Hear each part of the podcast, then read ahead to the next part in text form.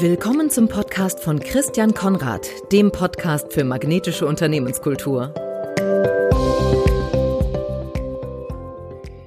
Herzlich willkommen zum Podcast für magnetische Unternehmenskultur. Mein Name ist Christian Konrad und ich habe zu Gast den Martin Gaedt. Martin Gaedt ist Ideenexperte. Sein Buch Rock Your Idea, hat mich fasziniert und noch mehr seinen Vortrag, den er auf einer Online-Veranstaltung vor ein paar Wochen gehalten hat, von meinem Podcast-Kollegen und Unternehmerfreund Philipp Erik Breitenfeld. Er selbst bezeichnet sich als Innovator, Provotainer und Keynote-Speaker. Er engagiert sich sehr stark im Kontext Führungskräftemangel und hat eine Initiative namens Job Jackpot ins Leben gerufen. Herzlich willkommen. Ja, vielen Dank für die Einladung, Christian. Was ist ein Provotainer? Das ist die Zusammensetzung aus Provokation und Entertainment. Mhm. Und es kommt daher, dass da werden wir auch im Laufe der Fachkräftegewinnung und der Ideen immer wieder darauf zurückkommen. Mhm. Es dreht sich alles um Aufmerksamkeit, ne? Und jetzt, wer den Podcast sieht, der sieht dieses seltsame Licht in meinem Gesicht, was von der Jalousie herkommt. Und wir haben einfach kurzfristig beschlossen, wir lassen es so. Ja? Genau. Bringt Aufmerksamkeit. Wie in der Disco. Ja? Wie in der Disco. Man fragt sich, wie schafft der Martin es in der Pandemie im Podcast-Interview in die Disco zu kommen? Ne? Das genau. Ist, ja? Genau. Mhm. Aber das ist genau der Punkt, ja. Was schafft Aufmerksamkeit? Mhm. Und die allermeisten Menschen haben echt eine gute Expertise über das, was sie täglich tun, ja. Nur sie kriegen es nicht vermittelt. Und die ganz viele Vorträge in Deutschland werden immer noch gehalten wie eine Uni-Vorlesung, nämlich abgelesen oder mehr oder weniger abgelesen, mehr oder weniger statisch. Und bei mir Provotainment heißt, ich zertrümmer auf der Bühne Teller, ich kletter auf Leitern, aber nicht um der Leiter willen oder nicht um des Tellers willen, sondern weil ich damit eine Botschaft verbinde. Und wir Menschen sind nun mal visuell. Wir haben viele Sinne und die allermeisten Vorträge, Keynotes, sprechen nur das Ohr an. Und ich will halt auch die Augen ansprechen, ich will den gesamten Menschen ansprechen. Und daher Provotainment, meine Inhalte provokativ und dabei entertainend zu vermitteln. Ich finde das ein tolles Wort, weil genau das ist das, was dann eben auch hängen bleibt. Ich denke, ein verwandtes Wort ist disruptiv. Also disruptiv heißt ja, es unterbricht irgendwie. Ja. Und es unterbricht vielleicht meinen aktuellen Gedankenfluss oder es unterbricht das, was im Augenblick gerade in meiner Welt passiert oder es bricht in sie hinein und dann bin ich plötzlich da. Das ist ein ganz wichtiger Aspekt, weil ich vor Corona natürlich habe ich Provotainment auch unterrichtet und ich habe den Leuten immer gesagt, selbst wenn da 600 Leute vor euch sitzen, heißt es nicht, dass ein einziger zuhört. Richtig. Ja, weil die Leute können da zwar sitzen, aber denken gerade an den Geburtstagskuchen, den sie nachmittags noch backen müssen oder an die ungeputzten Schuhe oder an das Fahrrad, was einen Platten hat. Das heißt, ich habe, wenn ich auf der Bühne stehe, die Aufgabe, die Leute aus ihren eigenen Gedanken erstmal rauszuholen. Und das ist das, was du gerade zu disruptiv meintest, etwas zu unterbrechen. Das kann man natürlich weitertreiben, ne? Man kann sagen, diese Aufgabe hat auch jede Führungskraft oder jeder, der vor einer Gruppe von Leuten spricht, auch wenn es nur 5 Leute sind. Ich finde den Punkt, den du sagst, sehr, sehr gut. Du hast keine Garantie, dass die dir zuhören. Die sind anwesend. Mhm. Genau. Körperlich anwesend, ja. Genau. Heutzutage sind sie virtuell körperlich anwesend, was auch ein bisschen niedriger ist als körperlich anwesend. Ja. Und manchmal noch ohne Bild, ne? Du hast keine Ahnung, was die gerade machen. Du hast keine Ahnung, was sie machen und du hast noch weniger Ahnung, woran sie gerade denken. Genau. Die können dich anlächeln und denken gerade an die schöne Nacht, die sie gerade hatten davor. Genau. Oder an das leckere Frühstück. Gucken ganz selig so. Ja, genau. Ja. Und deswegen Provotainment, weil es meine Aufgabe ist, wenn ich eine Keynote halte, oder einen Workshop gebe oder wie du gerade sagtest, Mitarbeiterinnen und Mitarbeiter zum Beispiel über die neue Strategie informiere oder mit ihnen einen Workshop mache, dann ist es meine Aufgabe, sie zu entertainen und sie auf das Thema einzustimmen. Mhm. Mhm. Absolut. Sehr, sehr nachvollziehbar. Bei mir hat es geklappt. Ja? Bei mir hat es geklappt. Ja. Bei mir sind Dinge hängen geblieben. Mhm. Eine deiner Thesen, die bei mir angekommen ist, lautet, es gibt keinen Fachkräftemangel.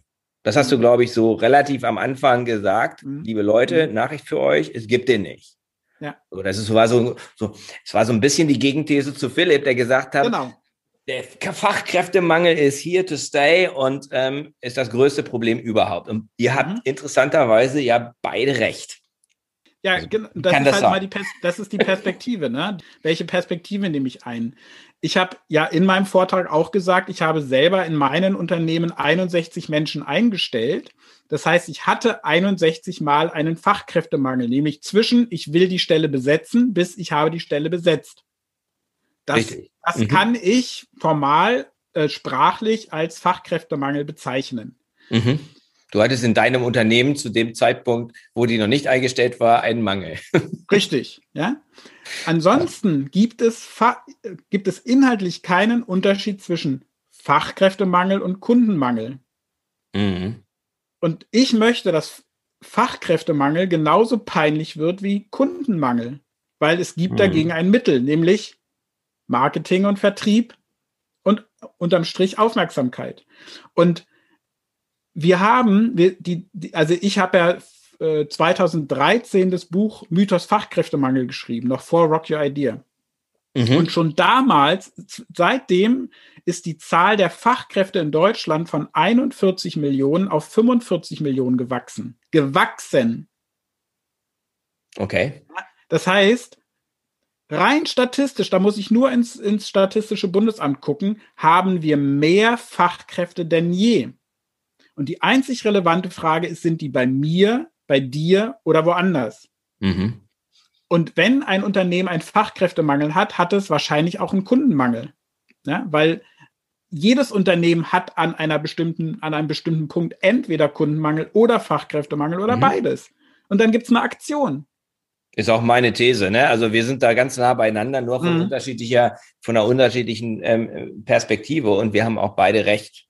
Mit unserer beiden. Ja, genau. Ne? Und das Coole ist ja, sozusagen das Privileg als Keynote-Speaker und Provotainer ist es ja, dass ich wirklich in jedem Landkreis Deutschlands war und nicht ganz in jeder Stadt und dort Vorträge gehalten habe. Und überall, egal in welcher Region und egal in welcher Branche, du findest immer Unternehmen, die haben den klassischen Fachkräftemangel, die nämlich sagen, ich finde keine, es gibt ja keine mehr. Und es gibt in jeder Region und jeder Branche auch die sagen, Leute, wo ist das Problem? Mhm. Ja, ich bilde jedes Jahr mehr Azubis aus, ich habe jedes Jahr mehr Mitarbeiterinnen und Mitarbeiter, wo ist das Problem? Mhm. Und das Faszinierende ist, wenn du dir die Unternehmen genauer anguckst, sind die Unternehmen mit einem Fachkräftemangel meistens die schlechtere Löhne zahlen, die mit ihren Mitarbeiterinnen und Mitarbeitern schlechter umgehen, die kein vernünftiges Onboarding machen, die zwischen Vertragsunterschrift und erstem Arbeitstag sich nicht ein einziges Mal bei dem neuen Mitarbeiter melden und so weiter und so weiter. Das heißt, aus meiner Sicht gibt es vor dem sogenannten klassischen Fachkräftemangel ganz viele andere Mängel. Und das ist Ideenmangel, das ist Kommunikationsmangel, das ist Onboardingmangel und so weiter und so weiter. Ja, spannend. Dann fangen wir doch mal mit dem Ideenmangel an. Weil das war das, was mich geflasht hat. Mit den anderen kann ich auch überall einen Haken machen, aber das war das, was mich geflasht hat. Du hast nämlich auch so eben dann provozierend gesagt, es gibt keinen Fachkräftemangel, es gibt nur mangelnde Ideen und fehlende Kreativität. Genau. Was wären denn Beispiele für mangelnde Kreativität, die dich in den Wahnsinn treiben? Naja, der Klassiker in Deutschland ist ja tatsächlich so, über 70% der deutschen Unternehmen schalten ausschließlich Stellenanzeigen. Wenn jetzt aber alle Unternehmen Stellenanzeigen schalten bei 2500 Stellenbörsen, ja, in wie vielen Stellenbörsen muss ich denn aktiv sein, um überhaupt die gerade suchen, finden zu können? Mhm. Also das ist schon rein rechnerisch ein Lottospiel, das ist eine pure Lotterie. Ein anderes Unternehmen hat 20 Päckchen verschickt an 20 Kandidaten, die sie unbedingt für sich gewinnen wollten. Ja, keine 200, keine 2000, an 20 Kandidaten. Und die haben dann ein Überraschungspäckchen bekommen. In dem Päckchen war ein Smartphone. Und unter dem Smartphone klebte der Post-it, rufen Sie uns an, wir sind Ihr neuer Arbeitgeber. Mit dieser Aktion hat die Firma 5 neue Mitarbeiter gewonnen. Und dann gehe ich immer zu den, wenn ich bei Unternehmen bin, und sage so, wie viele potenzielle Kandidaten haben sie überhaupt auf ihrer Liste? Ist mir völlig egal, ob CRM, Post-it oder Excel. Egal wo, egal wie. Welche 20 Kandidaten könnten sie heute ansprechen? Weil sie wissen, das sind die, die sie gewinnen wollen. Gucken die mich immer groß an. Hat keiner. Also keiner sozusagen, wie man eine Kundenpipeline hat, eine Mitarbeiterpipeline. Richtig, eine Mitarbeiterpipeline. Ja? Wie kann ich die füllen? Ich kann die füllen natürlich heute klassisch Xing, LinkedIn. Ich kann die füllen mit Leuten, die interessante Blogs schreiben zu den Themen meiner Branche. Ja? Warum soll ich die nicht fragen, ob die bei mir arbeiten wollen? Kann doch sein, dass die sagen, ja, der Blog läuft zwar okay, aber so ein Halbtagsjob fände ich fantastisch. Oder sogar ein Vollzeitjob. Oder wie auch immer. Ja? Aber ich muss sie dazu fragen. So. Oder es gibt eine Firma, die liest Patente. Warum? Und zwar nicht die die Patentstelle im Unternehmen, sondern die Personalstelle im Unternehmen. Weil sie wissen, wer ein Patent angemeldet hat, hat was im Köpfchen und will was erreichen. Und dann kriegen diese Patentinhaber, häufig Ingenieure, eine Einladung zum nächsten Sommerfest. Und 50% kommen. Und auf dem Sommerfest wird erstmal ganz informell gequatscht, gelacht. Ja? Und diese Art von Stimmung führt dann dazu, dass die von sich aus teilweise fragen, sag mal, habt ihr vielleicht noch einen Job für mich? Ja? Ich habe bei mir gab es noch nie ein Sommerfest. Bei mir wird nie so viel gelacht. Ja? Oder eure Budgets sind ja viel größer als bei uns. So, das heißt, über dieses Info, oder macht doch mal eine Jobparty. Ja? Es ist auch wiederum natürlich vor Corona haben Unternehmen Jobpartys gefeiert. Da hat ein Unternehmen die gesamte Lagerhalle ausgeräumt, hat eine riesen Carrera-Bahn aufgebaut und hat Kandidaten eingeladen zum Carrera-Bahn-Spielen. Ja? Oder es gibt eine Firma in Thüringen, die macht Radtour-Recruiting. Die machen Radtouren. Überall in Deutschland gibt es so geniale Radwege, ja, und in Thüringen zum Beispiel den Saale-Radweg, bin ich selbst geradelt, ja, und der sagt dann hier, ich gucke mir aus, wer passt natürlich formal zu meinem Unternehmen, wer passt zu meiner Suche, mit den 20 Leute lade ich auf die Radtour ein und nach 3 Tagen weiß ich ganz genau, wer passt und umgekehrt wissen die auch, wer passt. Und klar, weil man hat sich kennengelernt, ne? Ja. Richtig. Also alles, was du sagst, geht auf das Thema Beziehung. Richtig. Ja, also letzten Endes zahlt alle, also erstmal sind es geile Ideen, logischerweise. Aber fangen wir mit der Smartphone-Idee an, ne? Boah, so viel Geld ausgeben für die fürs Personalrecruiting. Ey, wenn mir das einer dann sagen würde, weil es kommt 100%, dann sage ich, was kostet denn eigentlich eine Personalsuche? Ja, exakt. Was kostet eine Anzeige? Richtig. Ey, oder nur unbesetzte Stelle. Ne? Also die 20 Smartphones dazu verschicken, ist ja wohl billiger als die meisten Personalrecruiting-Kampagnen, die du bisher gefahren hast, oder? Ja. Mal Hand aufs Herz. So, aber was das ja tut, ist, es ist automatisch eine Verbindung da. Das ist ja ein Kommunikationsinstrument. Also ich gehe sofort in Beziehung. Ja. Und es ist auch Provotainment. Ne? Absolut. Stell dir mal das ist natürlich sehr provokativ. Natürlich. Ja, du machst das Paket auf. Ja, machst das Päckchen auf und da ist ein Smartphone drin. Und das Einzige, was da drunter steht, ist, rufen Sie uns an, wir sind die neue Arbeitgeber. Selbst wenn die den Job nicht nehmen. Die werden das nie vergessen. Erstens werden sie es nie vergessen. Zweitens, wie oft werden sie die Geschichte erzählen? Der gesamte Freundeskreis weiß, was für ein geiles Unternehmen das ist. Es ist einfach eine geile Marketingidee. Also selbst wenn nicht ein einziger dann am Ende des Tages einschlägt, habe ich wahrscheinlich 100 Kontakte gemacht. Richtig. Die sagen, boah, wenn das Unternehmen irgendwo am Arbeitsmarkt auftaucht, vielleicht sollte ich mich mal proaktiv bewerben. Richtig. Ja, also das stimmt.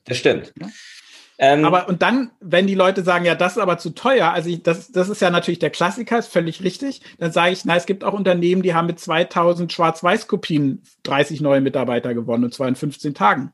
Ja, das war ja meine Lieblingsidee. Ja? Ne? Das ist ja das.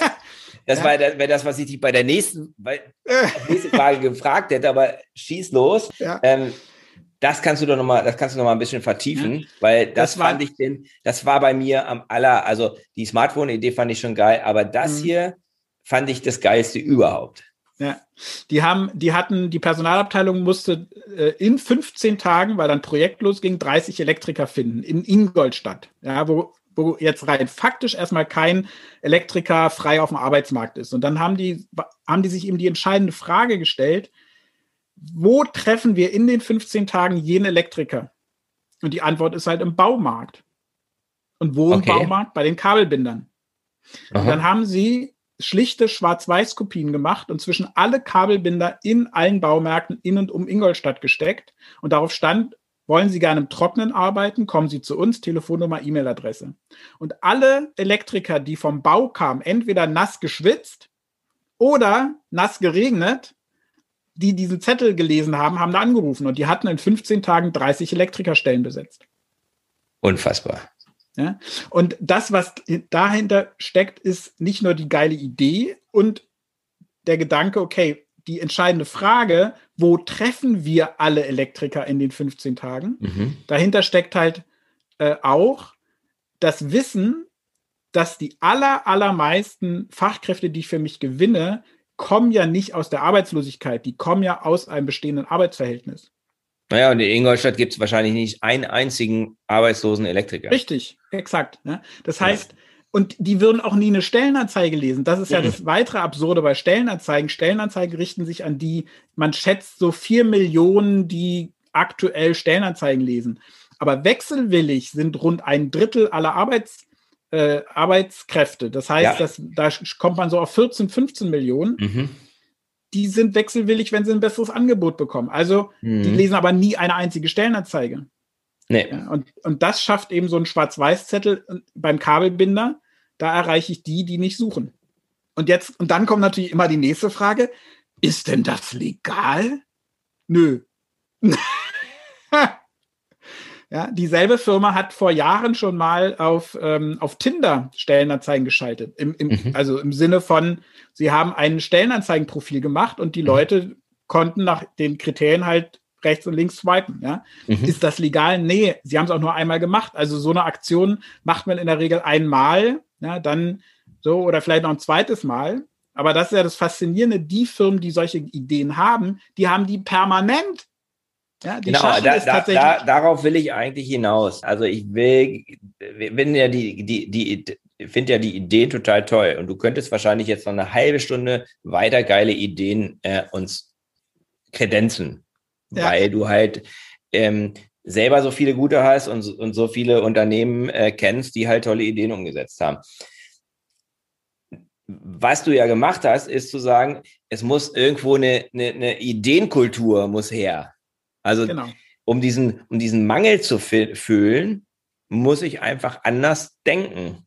Richtig. Und deswegen hast du dieses sehr aufmerksamkeitsstarke Buch geschrieben, Rock Your Idea, mit Ideen, die Welt verändern, weil du gerne einen Beitrag leisten möchtest zu einem höheren Maß an Kreativität im Denken. Und das, was du darin sagst, ich zitiere mal ein paar Punkte aus dem Buch, weil ich eine ganze Menge und das ist nur ein ganz kleiner Teil von dem, was da drin ist. Jede Idee, so sagst du, ist eine Reise ins Unbekannte. Das denke ich, das ist erstmal super wichtig. Ja. Und das heißt, ich brauche Mut. Ja. Und das wird unterschätzt, weil viele Leute sagen auch so lapidar, ja, mach mal ein paar Ideen. Mhm. Und es wird unterschätzt, dass eben etwas wirklich Neues muss dich überraschen, es muss sogar mich überraschen. Alles, was wirklich neu ist, muss uns überraschen, weil sonst ist es nicht neu. Mhm. Und deswegen kommt auch automatisch, wenn ich eine Idee präsentiere, muss Widerstand kommen. Richtig, weil es halt, ja, wieso kann doch nicht sein, oder? Genau. Ja? Und das ist das beste Zeichen, dass die Idee wirklich neu ist. Ja, okay, das ist sozusagen der Lackmustest für die Idee. Genau. Es gibt Stress, es gibt Widerstand, Leute sagen, wieso das denn jetzt? Und das ist, glaube ich, was man ja aus der Start-up-Szene sehr gut kennt. Erfolgreiche Start-ups haben immer am Anfang damit zu kämpfen, dass ihnen irgendjemand sagt, was ist denn das für eine bescheuerte Idee? Also ich habe es jetzt noch nicht gehört, aber einer der letzten Podcasts von Tim Ferriss, einer meiner Lieblingspodcasts, ist interviewt den Gründer von Netflix und der hatte das Gleiche. Ja. Auch dem wurde gesagt, das für eine bescheuerte Idee, wie kommst du denn daraus, wird doch keiner kaufen, ne? Heute ist man natürlich viel schlauer, logisch, klar, Netflix, hallo, ne? Aber hab erstmal so eine Idee Und ja. Wahrscheinlich, es gibt leider kein Buch von all den Ideen, die nicht umgesetzt wurden. Richtig. Und aber von denen gibt es natürlich auch einen Haufen, die eigentlich wahnsinnig erfolgreich gewesen wären, aber die sind nicht über diesen Huppel rübergekommen. Richtig. Weil sie das missverstanden haben, weil sie gesagt haben, oh blöd, Widerstand, dann kann es ja keine gute Idee sein. Und du sagst genau das Gegenteil. Super, Heureka, Widerstand heißt, meine Idee ist wahrscheinlich ziemlich gut. Ne? Ist vielleicht nicht der einzige Test, aber... Kleiner sozusagen Sternchen, Anmerkung. Der Widerstand heißt erstmal, sie ist neu. Ja, stimmt. Okay, das heißt noch nicht, dass sie gut ist. Ja. Mhm. Ist der nächste Schritt. Und dann sage ich den Leuten immer, überschätzt die Idee nicht. Eine Idee ist wie ein Baby. Ja, und ein Baby hat Talente, die sehe ich aber noch nicht. Ich kann sie erahnen, ich kann sie erhoffen, ja? Ich kann sie auch fördern. Und genau das erwarte ich halt im Umgang mit Ideen, eine Idee erstmal zu fördern. Wie ein Baby.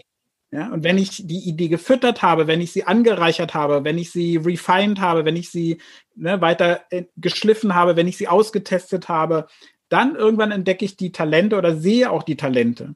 Aber eine Idee ist erstmal eine Idee. Eine Idee, viele sagen ja auch, ist ein Rohdiamant, wie so ein Kiesel, der noch nicht geschliffen ist. Und so wie Netflix ist ja auch ein super Beispiel für. Ich frage zum Beispiel Leute immer, seit wann kennt ihr Netflix? Dann sagen die ja so 3, 4, ganz dolle Vorreiter schon seit 5 Jahren. Dann sage ich, Glückwunsch, als ihr Netflix kennengelernt habt, war Netflix schon volljährig. Genau. Und auch das wird unterschätzt. Eine Idee ist halt das braucht, im doppelten Sinne ein Baby und braucht erstmal Zeit und Raum und wirklich Nahrung, um zu wachsen. Mhm.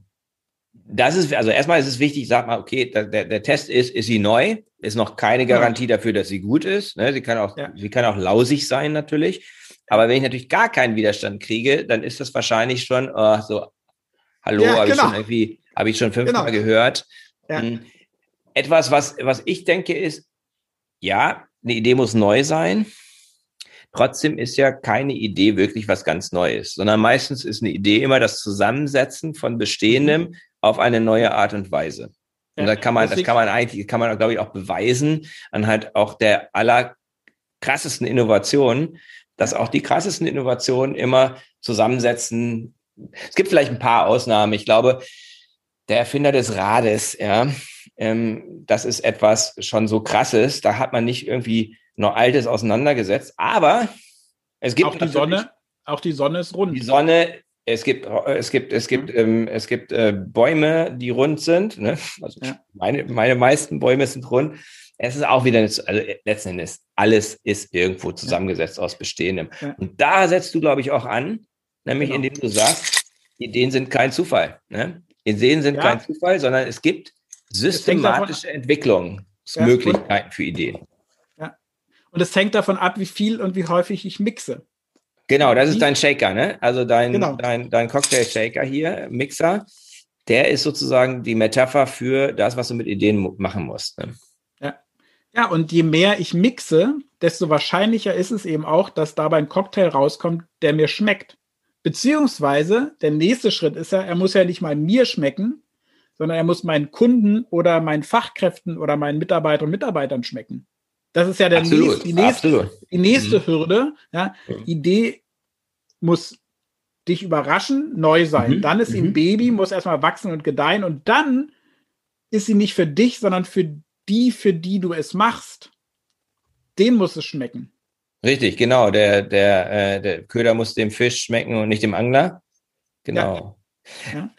Und das ist auch so das Faszinierende. Es gab ja mal eine legendäre Werbung von Camel, wo die alle Kreativpreise der Welt abgeräumt haben, wo die Kamele als Zeichentrick die Pyramiden runtergerutscht sind. Und alle haben sich beäumelt, haben gelacht und alle Raucher sind denen abgesprungen. Ja, weil die gesagt haben, macht euch lächerlich über mein Kamel. Ja, richtig. Nee, vor allen Dingen lacht mich nicht aus. Ich gehe zu Marlboro. Ja. Und alle die frustrierten Camel-Raucher hat Marlboro abbekommen. Ja? Und innerhalb von einer einzigen Werbekampagne hat dafür gesorgt, dass zwei, die gleich auf waren, einer ist runter und einer ist hoch. Ja? Und das ist halt das große Missverständnis. Ich mache eine Werbekampagne, egal ob für Produkte oder für Fachkräfte, ja nicht für mich, sondern für die. Und deswegen ist es auch überhaupt nicht interessant, ob ich die Idee gut finde, sondern die anderen müssen die Idee gut finden. Richtig. Die müssen darauf anspringen, die müssen zum Hörer greifen, die müssen eine E-Mail schreiben oder was auch immer. Ne? Genau. Also es gab mal eine Kampagne von der Caritas, die hieß, und die läuft, glaube ich, seit 3 Jahren inzwischen, bei Anruf Ausbildung. Ja? Super simpel. Ja? Alles gestrichen, alles. Anschreiben, Vorstellungsgespräch, bei Anruf Ausbildung. Und alle so wie, ich kann jetzt anrufen am Ausbildungsplatz, ja. Genau so ist es, ja. Genau so ist es, ja. Und alle Fachleute haben gesagt, ja, aber da kann ja jeder Idiot anrufen. Theoretisch, ja. Wissen wir, wie es läuft, wenn wir es nicht probieren? Nö. Und das läuft seit 3 Jahren. Praktisch wahrscheinlich nicht. Praktisch funktioniert es wahrscheinlich hervorragend, ja. Ja, weil nicht jeder Idiot will in die Pflege. Ja? Nö, also, nicht jeder Idiot greift zum Telefonhörer, das muss man auch sehen.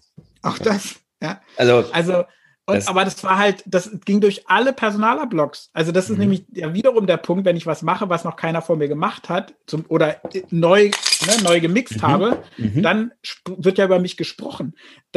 Ganz oft habe ich so Handwerker in meinen Vorträgen, die dann sagen, ja, Herr Gaedt, aber das kostet ja alles Geld, ne, wie die Smartphones, habe ich nicht. Oder Kampagnen, ich habe nur 3 Leute, wir sind nur 5 Leute. Man muss ja dazu wissen, 96% der deutschen Unternehmen haben nur 10 Mitarbeiter und weitere 3,5% haben nur 50 Mitarbeiter und nur nicht mal 1% hat über 50 Mitarbeiter. So, das heißt, wir reden, also häufig klassisch wird immer gesehen, ja, die große Personalabteilung und so weiter. Nein, in fast 99% der Fälle ist es ein Unternehmen mit unter 50 Mitarbeitern oder sogar mit unter 10 Mitarbeitern. Das heißt, es macht irgendjemand nebenbei mit. So, also darf es nicht aufwendig sein. Ja? Und dann kommen natürlich ganz oft die Leute zu mir und sagen, ja, aber die Zeit habe ich nicht oder die Leute habe ich nicht. So. Es gibt einen Handwerksmeister, einen Glasermeister aus Cuxhaven, der hat ein Handyvideo und das ist ja das Geile, ich kann heute mit dem fast alles machen. Absolut. Er hat ein Handyvideo gemacht und hat es auf YouTube hochgeladen, wie er eine Glasscheibe runterfallen lässt und vorliest, was die Azubis bei ihm an Zusatzleistung bekommen. Und das ging viral auf Facebook. Und wenn du auf Facebook viral bist oder stellvertretend auf Instagram, auf TikTok, dann kommst du auch in die Zeit, in die FAZ, in die Süddeutsche. Überall war er ein einfacher Glasermeister, also einfach im positiven Sinne, ein einfacher Glasermeister mit einer einfachen Aktion, mit dem Smartphone, was jeder hätte machen können, aber er hat es gemacht. Und das ist häufig der einzige Unterschied. Hast du es gemacht oder hast du es nicht gemacht? Das, was du sagst, will nochmal zurück, das ist noch so ein Beispiel, es kann eigentlich jeder. Und das ist, glaube ich, die wichtige Botschaft.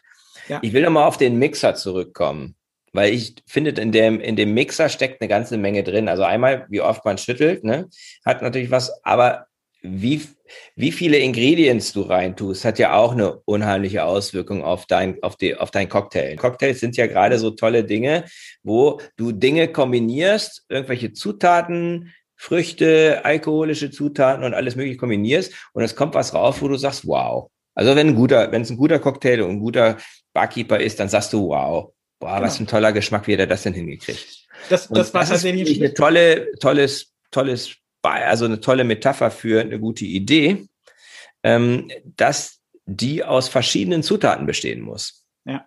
Ganz häufig besteht sie einfach aus verschiedenen Zutaten und die müssen unterschiedlich sein.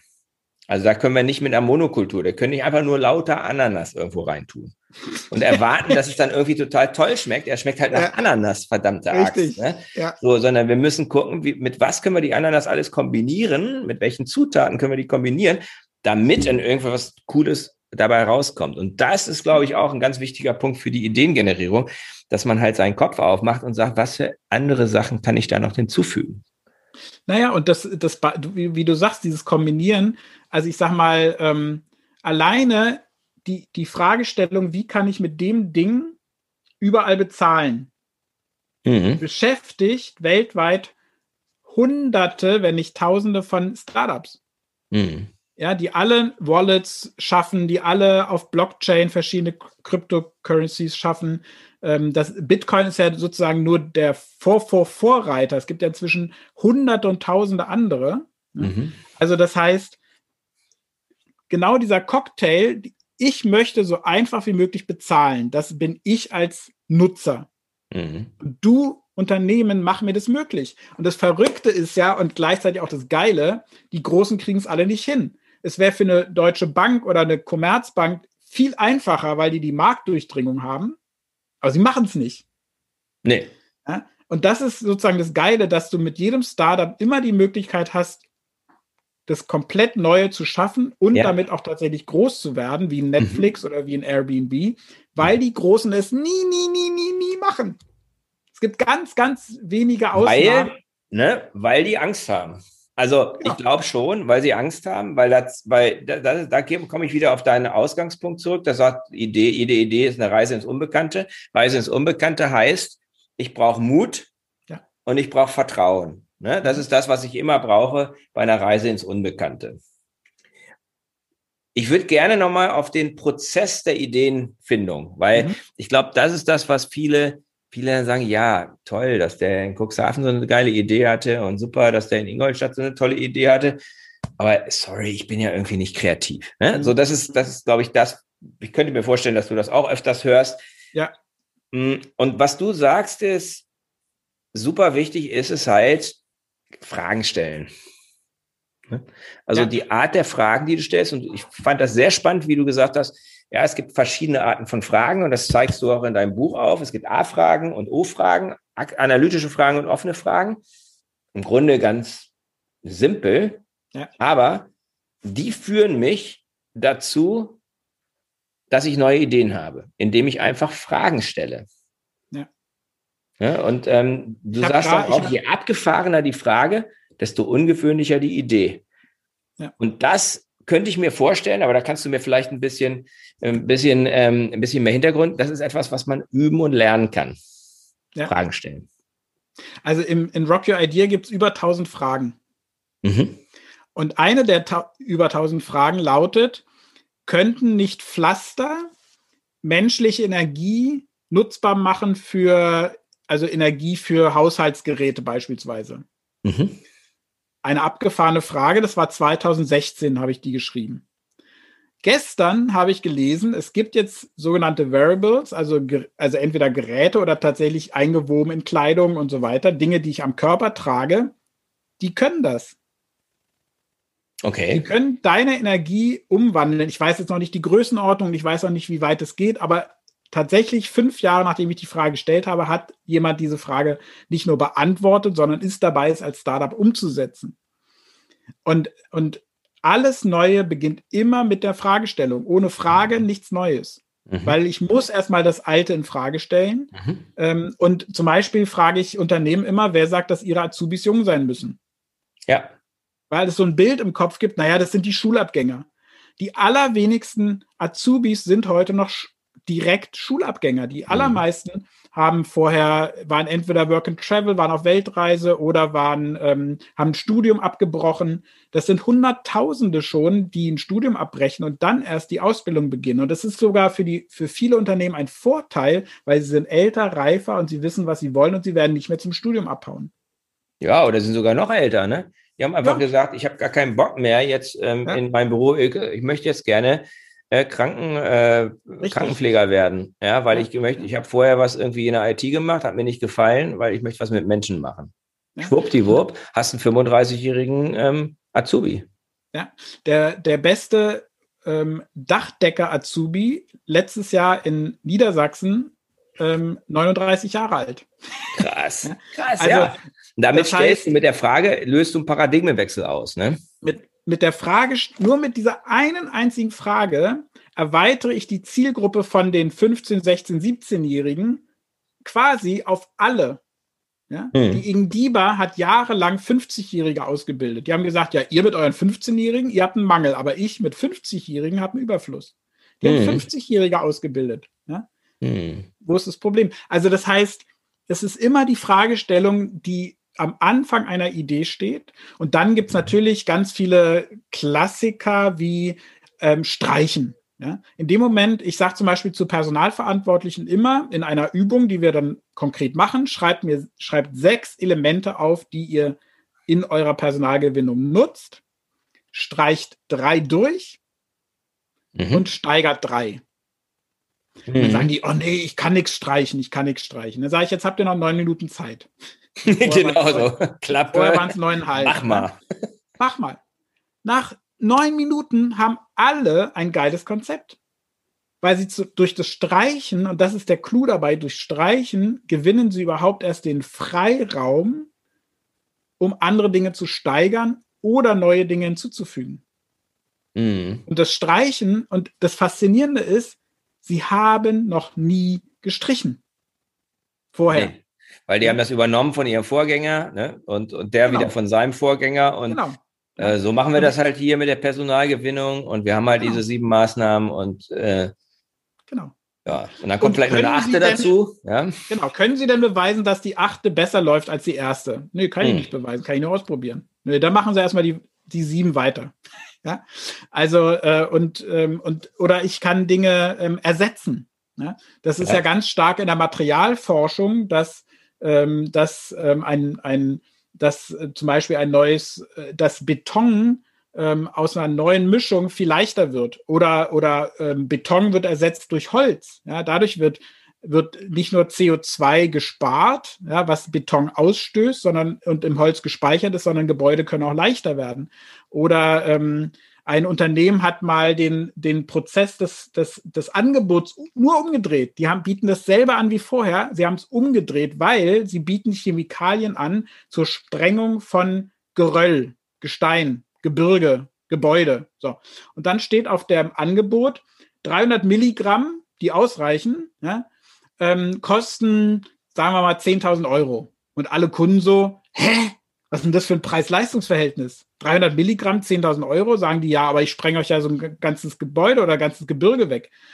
Und irgendwann war es ihnen zu blöd, haben sie es umgedreht, haben nicht mehr die Menge der Chemikalie angeboten, sondern die Menge die Tonnen Geröll des Gebirges oder des Gebäudes. Ja. Und dann stand da, weiß ich, 10.000 Tonnen Gebäude für 10.000 Euro, haben die Leute gesagt, das ist ein geiles Angebot. Mhm. Ja, nichts geändert, nur umgedreht. Ja? Und deswegen sind halt die klassischen Kreativitätsmethoden für mich auch keine, keine Methoden im klassischen Sinne, sondern tatsächlich ganz simple Grundprinzipien wie steigern, streichen, umdrehen, verkleinern, brechen, vergrößern, entdecken, Regeln ändern, kombinieren, träumen, provozieren, infrage stellen, vertiefen und so weiter. Mhm. Finde ich total spannend. Also ich habe in einem Training, was ich für einen großen internationalen Konzern mache zum Thema Agilität, habe ich immer mit sogenannten SCAMPER-Cards gearbeitet. Also das sind so Karten, ne? Und es ist im Prinzip genau das, was du jetzt auch sagst. Es sind lauter so Karten, ja? Die sehen schön bunt aus und da stehen vorne eigentlich nur Fragen drauf. Also es sind 50 Karten und stehen nur Fragen drauf. Und die sind alle nach solchen Begriffen wie du. Da gibt es kombinieren. Ne? Das S steht für ersetzen, Substitute. Ja. Das C steht für kombinieren. Ja. Das A steht für adaptieren. Mhm. Und das kann man, also wir setzen das dann eher so in diesem Agilitätskontext um. Da geht es gar nicht unbedingt um neue Produkte, aber es geht um paradoxe Situationen. So, schwierige Situationen, die komplex sind. Und da gehen wir dann sozusagen an einer Stelle im Prozess, sagen wir, und jetzt geht doch einfach mal diese ganzen Fragen durch. Da sitzen diese Ingenieure, diese Raketenforscher und sonst wie, die sitzen da dann und stellen halt Fragen. Und ich sage, kommt gar nicht drauf an, dass jede Frage irgendwie geil passt oder so. Aber einfach dadurch, dass du diese verschiedenen Fragen stellst, denkst du plötzlich anders über das Thema. Also du beleuchtest das plötzlich für eine andere. Gibt es irgendwas, was ich ersetzen kann? Ja. Und das passt auf alles. Also das ist total inhaltsagnostisch, würde ich das jetzt mal nennen. Ja? Genau. Es passt natürlich nicht jede Frage gleich gut auf jedes Problem. Aber wenn man jetzt Rock Your Idea hat, dann hat man 1000 Fragen und es wird ja wohl mit dem Teufel zugehen, ja, wenn keine von den Fragen auf dein Problem passt. So. Ja, genau. Ja. Können Maschinen Witze erzählen, ne? Habe ich im Buch gefragt. Heute weiß man, künstliche Intelligenz kann das schon. Künstliche Intelligenz kann ja schon ganze Bücher schreiben. Mhm. Ja, künstliche Intelligenz kann ja auch Lieder, habe ich neulich gehört. Ne? Es gibt so ein koreanisches Start-up und die machen Stimmen nach, aber so, das sind riesen Hits geworden. Die haben irgend so einen koreanischen Star, der irgendwie vor 7 Jahren gestorben ist, den haben sie quasi elektronisch wieder auferstehen lassen, haben neue Lieder geschrieben. Erstmal die alten Hits haben sie erstmal singen lassen und dann fanden die Leute alle ganz geil. Dann haben sie neue Lieder geschrieben und das hört sich so an, als ob der Typ singt. Ja. Total krass. Und die können die können Elvis nachmachen und alles Mögliche. So Sachen, wo du denkst, wenn du das vor 5 Jahren gesagt hättest, ja, wir bauen jetzt irgendwie einen Roboter oder künstliche Intelligenz, die kann jeden Sänger auf der Welt nachmachen. Ja.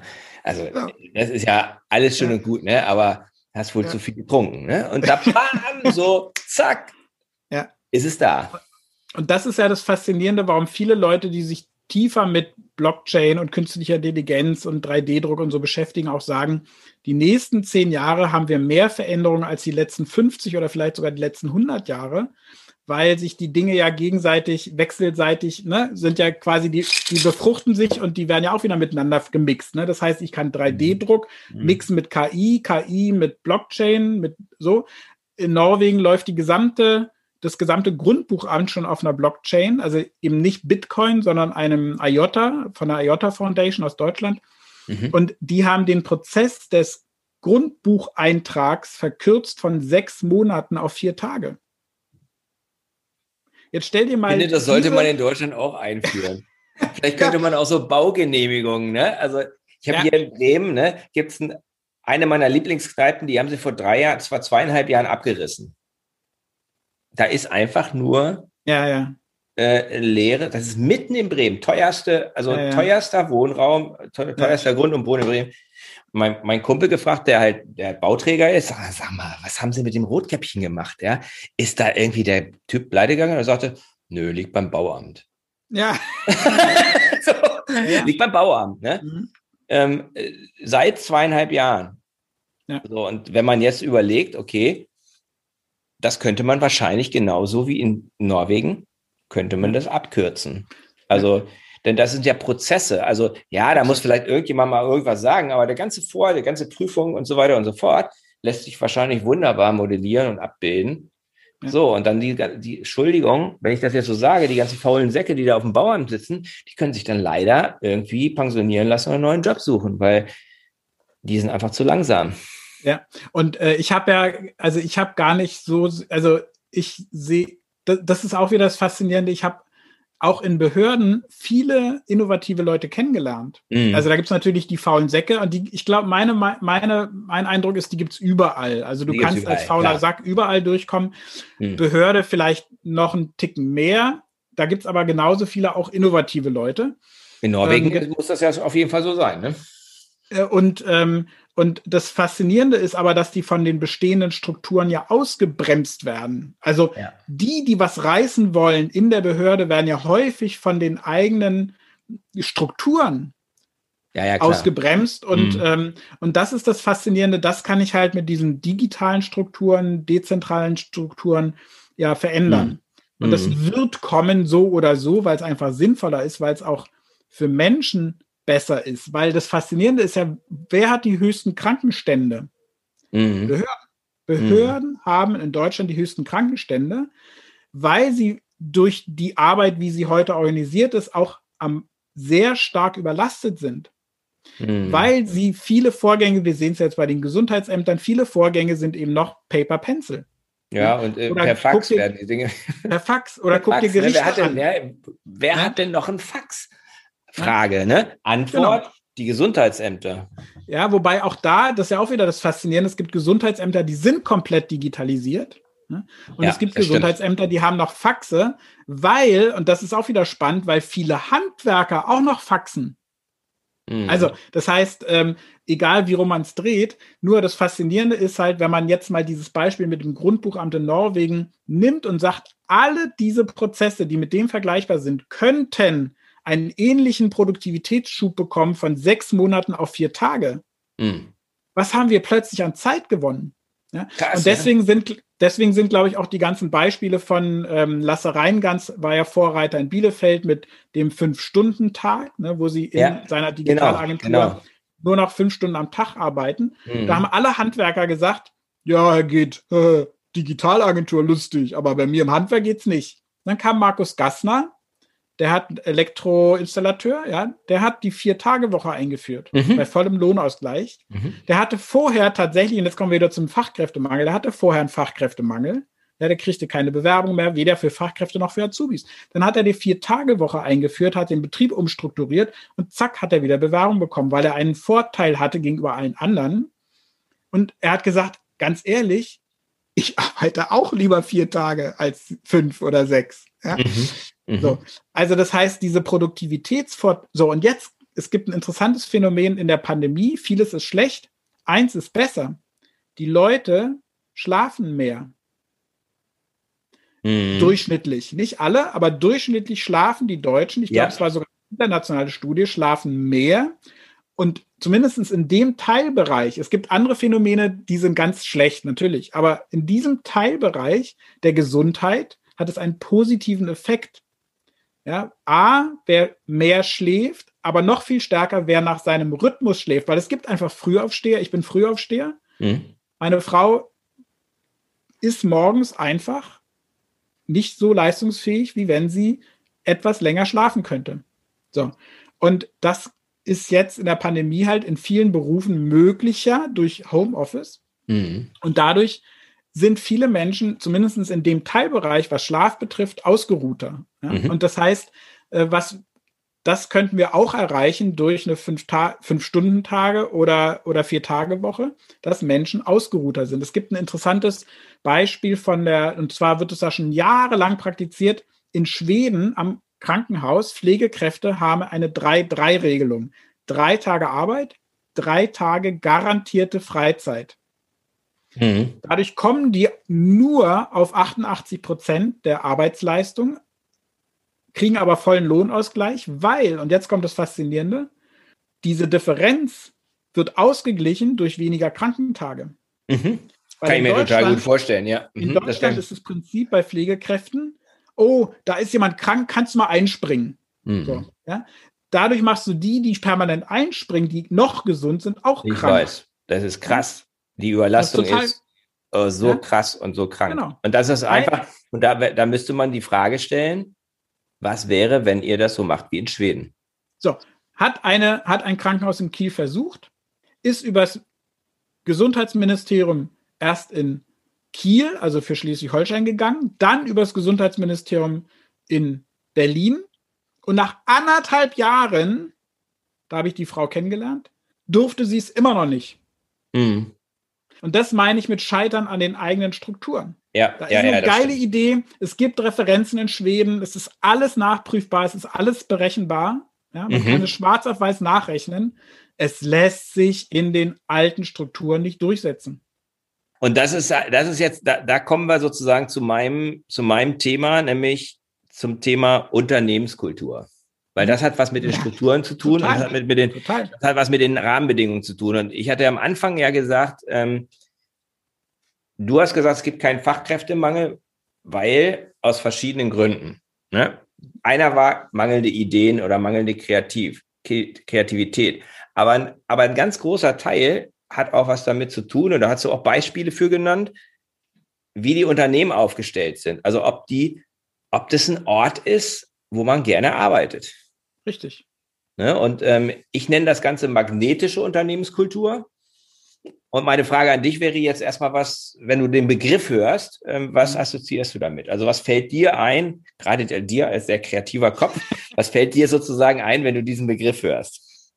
Naja, ich liebe den Begriff, weil es ist eben wirklich, dieses Bild ist einfach so stark und so wahr, weil es ein Unternehmen, das magnetisch anzieht, bedeutet, mit hoher Wahrscheinlichkeit, die Leute arbeiten da gar nicht. Ich habe ein Unternehmen in Odenwald kennengelernt, die haben gesagt, wir sind wirklich am A der Welt. Mhm. Wir haben eine 100-jährige Unternehmenstradition und wir haben noch nie eine einzige Stellenanzeige geschrieben. Die Leute, unsere Mitarbeiterinnen und Mitarbeiter sind so glücklich, die erzählen über uns. Und so finden wir alle neuen Mitarbeiter. Das ist magnetisch. Ne? Also, oder es gibt einen Lohnunternehmer in Messdorf, Sachsen-Anhalt, eine Region, wo ernstzunehmende Wissenschaftler sagen, man sollte die gesamte Region brachlegen. Kein Mensch kennt die, kein Mensch will dahin und der findet Mitarbeiter in Bremen und Essen. Krass. Ja? Der ist wirklich magnetisch. Der ist hochgradig magnetisch. Exakt. Ja? Und das ist, genau wie du sagst, für mich eine magnetische Unternehmenskultur, die dazu führt, dass ich fast automatisch, natürlich tun die was dafür. Ja? Ein Unternehmen, was eine geile Unternehmenskultur hat, tut ja ganz viel dafür. Ist ein anderes Unternehmen, da hat mir der kaufmännische Leiter mal erzählt, er sah, wie ein Mitarbeiter in der Mittagspause zu seinem Auto ging, da sagte, wo fährst du hin? Ja, zu Aldi. Wieso? Ja, ich will dann, die haben gerade einen Grill im Angebot, sagt der kaufmännische Leiter. Wieso willst du einen Grill kaufen? Ja, hier, damit wir ab und zu mal nach dem Feierabend grillen können, sagt der kaufmännische Leiter. Stopp! Du darfst fahren, aber du fährst bitte zum Baumarkt und kaufst den teuersten, beziehungsweise den Grill, den du am geilsten findest. Und egal, wie viel der kostet. Und dann kaufst du bitte noch Sitzmöbel dazu. Und er hat gesagt, dieser Grill, am Anfang waren es 20, irgendwann 60, irgendwann 100, irgendwann 120 Leute, die da mindestens einmal die Woche, manchmal auch 5-mal die Woche gegrillt haben. Er hat gesagt, das war das geilste Investment seines ganzen Lebens. Ja, und das ist eben die Haltung, die es braucht. Exakt. Damit man magnetisch wird. Ja. Martin, wir könnten noch ganz ewig weitermachen. Ja. Ich sage nicht, dass es eine Schallgrenze gibt für den Podcast. Ne? Ich glaube, wir müssen es einfach mal fortführen, weitermachen. Ja.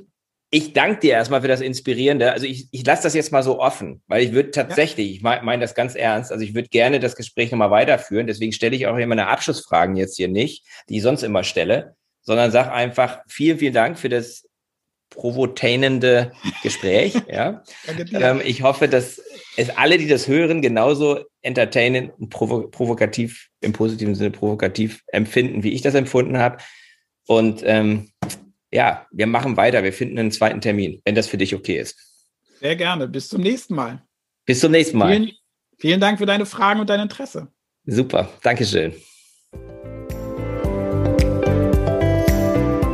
Das war der Podcast von Christian Konrad, der Podcast für magnetische Unternehmenskultur.